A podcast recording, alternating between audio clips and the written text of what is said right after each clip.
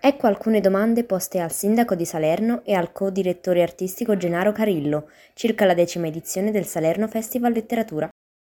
Uh, in sala conferenze lei ha parlato di una sensibilizzazione della letteratura, della lettura nel mondo dei giovani, in un periodo, in un momento in cui uh, tra i giovani la lettura sta, diciamolo sinceramente, un po' morendo.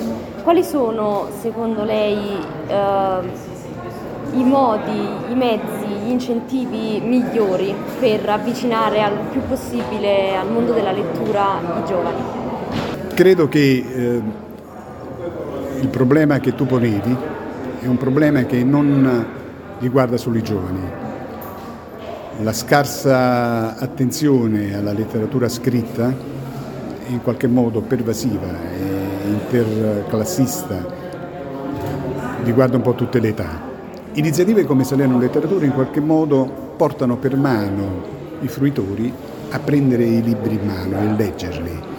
Io faccio sempre questa riflessione, una volta che si apre un libro poi non lo si lascia, perché si entra in un mondo parallelo, in un mondo del pensiero e del sogno che naturalmente incentivano a continuare la lettura stessa. Voi giovani siete più adusi probabilmente ad altri, ad altri linguaggi, ad altre capacità di comunicazione, ad altre modalità di comunicazione, che sono tutte valide, ma che non devono in qualche modo trascurare anche la parola scritta. Il libro è un oggetto di culto, qualcosa che permane, resta, resta nei nostri scaffali, resta nella nostra futura memoria, fa parte della nostra vita. Io sono un lettore che i libri li maltratto, nel senso che li sottolineo, metto note a margine e poi riprendendoli ho uno spaccato della mia vita a quel tempo. E quindi anche questo è un ricordo, è una possibilità di ricordo dinamica naturalmente e della possibilità di vivere tante vite. Chi legge libri non vive solamente la sua vita, vive tante vite, quelle degli autori, di chi, pa- di chi, parla, insomma è la possibilità di un arricchimento a 360 gradi che credo sia assolutamente da non trascurare, anzi. Grazie. La domanda che ci ponevamo è perché questa decima edizione del Salerno Letteratura mm, Festival è così importante e che cosa lo rende particolare e cosa invoglia, dovrebbe invogliare la gente a partecipare a questa decima edizione? Beh, perché è importante? Perché è l'edizione del decennale e realizzare dieci edizioni di un festival del genere senza mai interrompere la continuità, nemmeno durante l'emergenza pandemica, non era affatto un risultato scontato, non era affatto un risultato banale, prevedibile, necessario. Eh, ci si è arrivati grazie allo sforzo notevolissimo della struttura organizzativa che è molto seria, molto solida, molto istituzionalizzata. Eh, quindi che si sia arrivati in un contesto socio-economico difficile qual è il nostro a realizzare ben dieci edizioni di un festival simile è sicuramente un traguardo importante che, rende, che ci rende molto soddisfatti, molto felici, è il caso di dire. Che cosa lo rende imperdibile? L'assoluta anomalia rispetto agli altri festival. Cioè noi non siamo un festival che, che non siamo una mostra mercato, non, non esibiamo il libro come se fosse una merce qualsiasi, né siamo sensibili ai diktat delle case editrici per noi vengono prima le idee, i temi, i problemi, i motivi ricorrenti, gli autori e soltanto in ultima analisi i libri. I libri vengono per ultimi, i libri e l'editoria.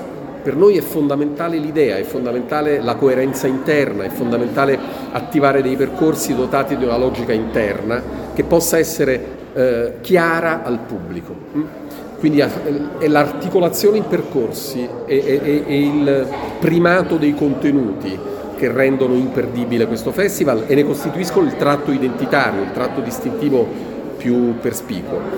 Eh, abbiamo delle sezioni nuove negli ultimi anni, molto importanti, come Classica, che è una sezione appunto dedicata ai classici, che sono libri che non dipendono affatto dalle contingenze editoriali, perché sono libri eterni, per così dire, libri che ci sopravvivono, libri che sono, come fu detto da, da Giuseppe Pontigia, i contemporanei del futuro, perché mentre i libri scadono, la maggioranza dei libri scade, i classici sono dei fuoriclasse che durano in eterno.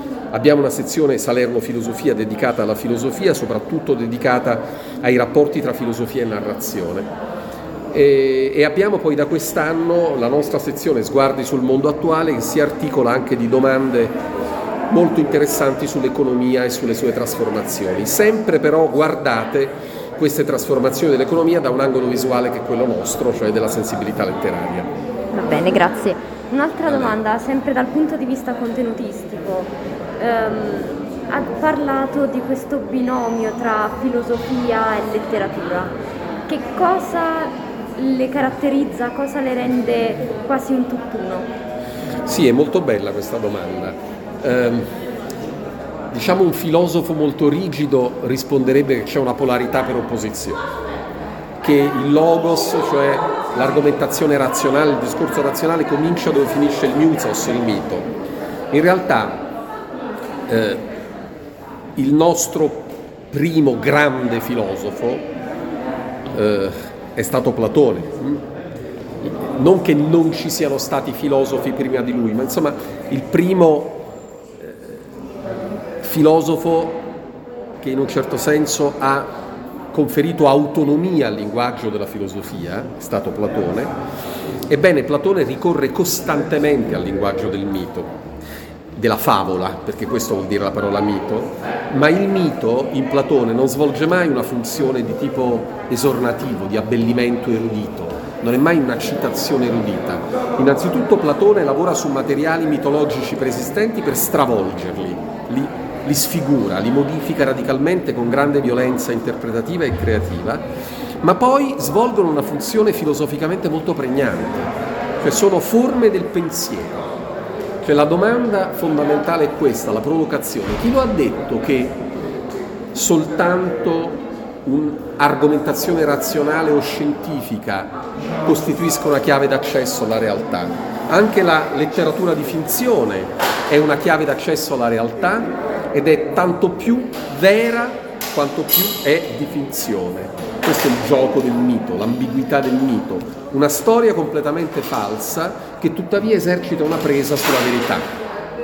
Questo è il binomio inscindibile tra mito e filosofia, la filosofia che ha bisogno della narrazione e la narrazione che ha dei contenuti di pensiero intrinseci, donde un binomio estremamente interessante, problematico, intrigante, ambiguo, ma che merita sempre di essere ascoltato. E oggi abbiamo, diciamo, tra le linee di tendenza del pensiero contemporaneo, un recupero molto forte della dimensione narrativa e autobiografica.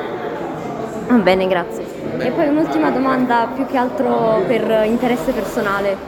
Mi chiedevo se quest'anno eh, si celebrasse, ci fosse anche una, una sorta di nomina, visto che c'è il 16 giugno il Bloomsday, cioè l'anniversario sì, certo, del... Sì, esattamente. No, quest'anno no, non abbiamo...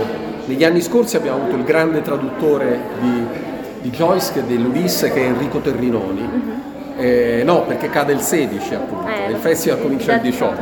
Peccato. No, insomma, sarebbe sempre cosa buona e giusta rinnovare la devozione verso Joyce. Eh, ed è una lacuna, lei ha evidenziato una mancanza, dimostrazione della imperfezione degli impianti e dei festival. Se ci fossimo incontrati prima e lei me lo avesse proposto prima, sicuramente avremmo trovato un enorme spazio per Joyce e terremo conto l'anno prossimo, magari anticipando i due giorni e celebrando degnamente il Doomsday. Va bene, grazie, è stato gentilissimo. Buona giornata.